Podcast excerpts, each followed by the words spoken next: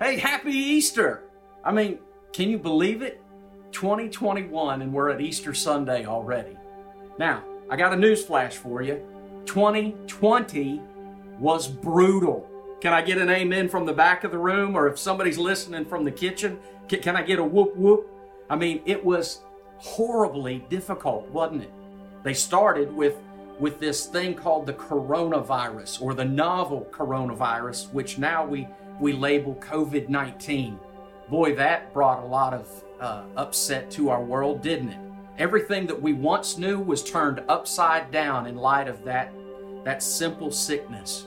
I mean, let's face it, we learned about quarantines and social distancing. We learned about lockdowns and, and all of those things that we really could have done without. Add to that the fact that businesses were shut down, jobs were lost, People got sick, and people even are dying as a result of this disease, this sickness, this virus. And the deal is, you know those people. You, you can tell those stories. Maybe some of you are those people. Whether you have stories or not, we can all relate to it because we were all impacted. And it didn't stop with COVID 19. I mean, think about it. We had to deal with natural disasters the threat of murder hornets. We had to deal with uh, racial unrest in the streets of American cities. And add to that the political upheaval of a presidential year where America lost its ability to be civil. It was a crazy, crazy time. And it's followed us all the way into 2021, hasn't it? Maybe at some point over the last year or so, you found yourself asking some questions. Is everything really going to be okay? How, how, about my family? Is my family going to make it? Will, will we ever see normal return? And maybe some of you have asked, where is God in the midst of all of this? I know for me, I've, I've prayed numerous times, Jesus, would you just show up and set things right again? It doesn't matter where you've been or the questions you've asked. In light of all the difficulties that we've experienced, this is probably a time where we need the Easter message more than ever before. And so, those of us that are Christian, we know that story and we know how it turns out. And the fact that Jesus does show up after uh, encountering death, and when he rises from the dead, he releases power, and everything is changed in light of Easter Sunday. But you know, for those first followers of Jesus that were there that first Easter morning, things weren't so certain. They had a very different take on the Easter story. Think about this the day that Jesus died, all hope seemed to be lost. Everything that they had hoped and dreamed and, and all that they had worked for seemed to be dashed in a moment on Good Friday. And now, here they were, with lots of fears and uncertainties and concerns and very little else. Think about this. Picture this, if you would. A grieving mother sitting at home, wishing that she could be comforted by the son that she lost only to realize he wasn't available to her now in her hour of need. Think about those Galilean fishermen who, who had left their nets and their fathers and their families to follow Jesus and the questions they must have. Think about the rest of that ragtag group of castaways and misfits sitting around in stunned silence behind locked doors because they were afraid of what the Jews would do to them. They had all left everything and put everything they knew and everything they loved into Jesus. They were all in. And now there were more questions than answers. You see, Jesus was the driving force of their entire movement. What he said had such power, and the miracles that he worked had them believing that he was greater than Moses and Abraham. He preached with, with such authority, and the miracles he did really had an air of divinity about them and the names he called himself and the deeds that he did and the attributes that he had seemed to be reserved for only God himself. Jesus was constantly teaching and doing and demonstrating and claiming to be the Messiah, and the disciples dared to believe him. They continued to believe him even as others stopped believing and stopped following. In, in the book of John, in the sixth chapter, John relates a story of how some people came to stop following Jesus. You see, Jesus had fed an exceedingly large crowd with just a couple of fish and a few loaves. The people were, were filled and they were satisfied to the point where they thought, you know, only a king can meet our needs this way. And so the crowd sought to make Jesus king in order to avert their effort so that he could stay on his mission. Jesus had the disciples get into a boat so that they could go away and get some rest and avoid the crowds. By the time they reached their destination, however, the crowds had found them and were waiting on them. Jesus knew that he wouldn't be able to avoid the crowd, and so he taught them instead. What he actually said, according to John, was, I am the bread of heaven. Folks in the crowd began to murmur and grumble, saying, Wait a minute, he's come down from heaven? Isn't this Joseph's son? We know who he is and we know where they're from. Jesus didn't come from heaven. And the Bible says that as Jesus was talking, they began to follow him no more. Jesus, watching the crowd thin out, turned to the twelve and he said, You don't want to go away also, do you? And Peter says to Jesus, Jesus, we have nowhere else to go. Only you have the words of life. My name is Linda Baker, and I work at Bay Correctional Rehabilitation Center, and I also am a part of Beacon Light of Panama City. I am just a bona fide church girl. I'm a PK kid who was raised in the house with a father who was the pastor, the mother who was the first lady, but I was under their covering. I didn't know God for myself. And it's not until uh, the tragedy of me losing them is when I came to the Lord. And so my father, he died of cancer. My mother had complications with her diabetes and her um, dialysis. And so that really took me into a tailspin. I was very empty inside and very lonely. I stayed in a place of depression a long time because the people that I loved, the people that I churched with, the people that I grew up with were not gone and I was left alone. As Steve had said, Jesus had came to this place in his ministry where the claims that he was making about himself were so bold that some folks were saying, There's no way this is true. We just can't follow this guy anymore. So they left. And at this time, Jesus looked around at these 12 men that he had handpicked to be his inner circle, and he says, Are you going to leave me too? To this, Simon Peter speaks up and says, Lord, to whom shall we go? Because you have the words of life. And we have come to believe and know that you are the Holy One of God. In other words, there's nowhere else we can go and find salvation because we know that you are the Messiah. So they followed Jesus because they believed that he was who he claimed to be. After he died, you can see why they ended up so shocked and discouraged and depressed. They put all their hope into this one man, and he had died. Jesus had tried to tell them that it was coming, but they didn't really understand it, so they didn't take it to heart. Remember, he had said to them, Tear down this temple, and I will rebuild it in three days. And in other places, he had told them that he was going into Jerusalem and what was going to happen to him. But it, it just didn't make sense to them, so they didn't they didn't really just put it into their minds. So here they are, their Messiah is dead. The religious system was still corrupt, and they were still being ruled by Rome. This Messiah sure hadn't turned out to be who they thought he was. So the followers had given up and gone into hiding, all except for two women.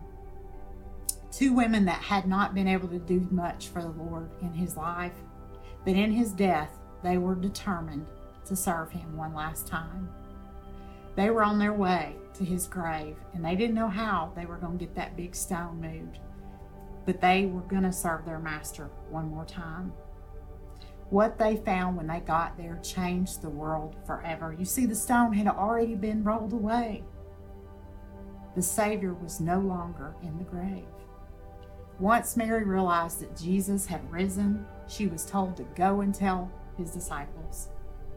And that story has been retold millions of times ever since. That is the significance of Easter.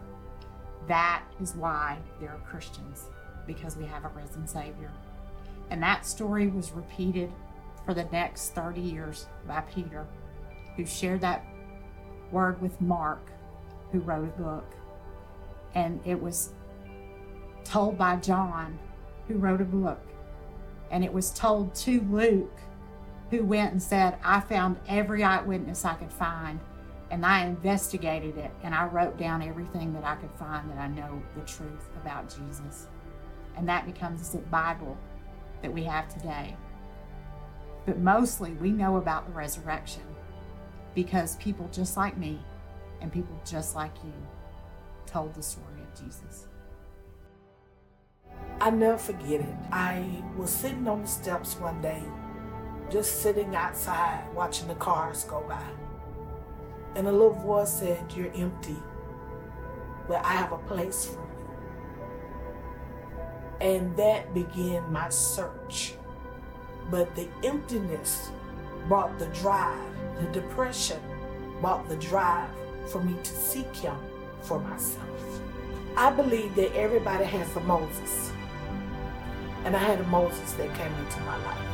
And with her help and with the Lord's help, made me really find my potential and my purpose for uh, within. So, for over 30 years after the resurrection, Peter would go into towns and villages, and Christian people would come out and say, Please come into our homes and tell us what it was like to be with Jesus. And then Peter ends up in Rome, and he's in Nero's Rome. And Peter is the most known Christian at this time, and so Nero has captured him. And he doesn't know it, but he's not going to leave Rome. He's going to die there. But while he's there in prison, John Mark is with him, and they've traveled together. And so he's listening to Peter tell the story one more time of what happened to him in his life with Jesus 30 years later, now in his 50s. He's talking about the past and he's talking about what a difference Jesus made for him.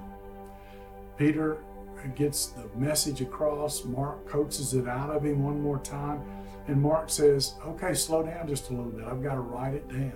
Because he's actually dictating to Mark, and Mark's writing these notes down. It's writing notes about Peter's life with Jesus, but it later becomes the Gospel of Mark. And so here's what Peter says in the Gospel of Mark, the 15th chapter. Joseph of Arimathea, a prominent member of the council, who was himself waiting for the kingdom of God, went boldly to Pilate and asked for Jesus' body. Pilate was surprised to hear that he was already dead. Summoning the centurion, he asked him if Jesus had already died. When he learned from the centurion that it was so, he gave the body to Joseph. So Joseph brought some linen cloth, took down the body, wrapped it in the linen, and placed it in the tomb cut out of rock. Then he rolled a stone against the entrance of the tomb. Mary Magdalene and the Mary, the mother of Joseph, saw where he was laid. And why did they go to the tomb to anoint Jesus' body? Because no one expected Jesus to be resurrected. Then it goes on in Scripture and says, When the Sabbath was over, Mary Magdalene, Mary the mother of James, and Salome brought spices so that they might go to anoint Jesus' body. Very early on the first day of the week, just after sunrise, they were on their way to the tomb and they asked each other, Who will roll the stone away from the entrance of the tomb? But when they looked up, they saw that the stone, which was very large, had been rolled away. As they entered the tomb, they saw a young man dressed in a white robe sitting on the right side, and they were alarmed. Don't be alarmed, he said. You are looking for Jesus the Nazarene who was crucified. He is risen. He is not here. See the place where they laid him. But go tell his disciples and Peter He's going ahead of you into Galilee. There you will see him just as he told you. I think it's interesting to note that twice here they say, Go tell his disciples and Peter. Why did they delineate between Peter and the disciples? Because Peter had denied Jesus three times, even after Jesus had told him that he would do that. He still fell for it, and he denied Jesus three times. And Peter wanted to see Jesus. Peter wanted to make things right with him if he could. That was what he was hoping might happen. And so, with the resurrection, here was his chance. So the women had found the disciples and Peter and John, and they rushed to the tomb. They look inside and they walk away confused because initially they don't believe that the resurrection has occurred. They make their way to Galilee just as they were instructed to do, and Peter and the rest of the disciples are there, and they meet the risen Lord. They have breakfast with him on the beach, and don't you know that Peter was the first one who wanted to talk to Jesus and make things right? And I'm just guessing, I don't know. This is just total speculation. But wouldn't it be amazing if the place they had breakfast on the Sea of Galilee was the very place that Jesus had recruited them when he first came into their lives? I don't know. Nobody knows. No way to know. But it's just an interesting thought.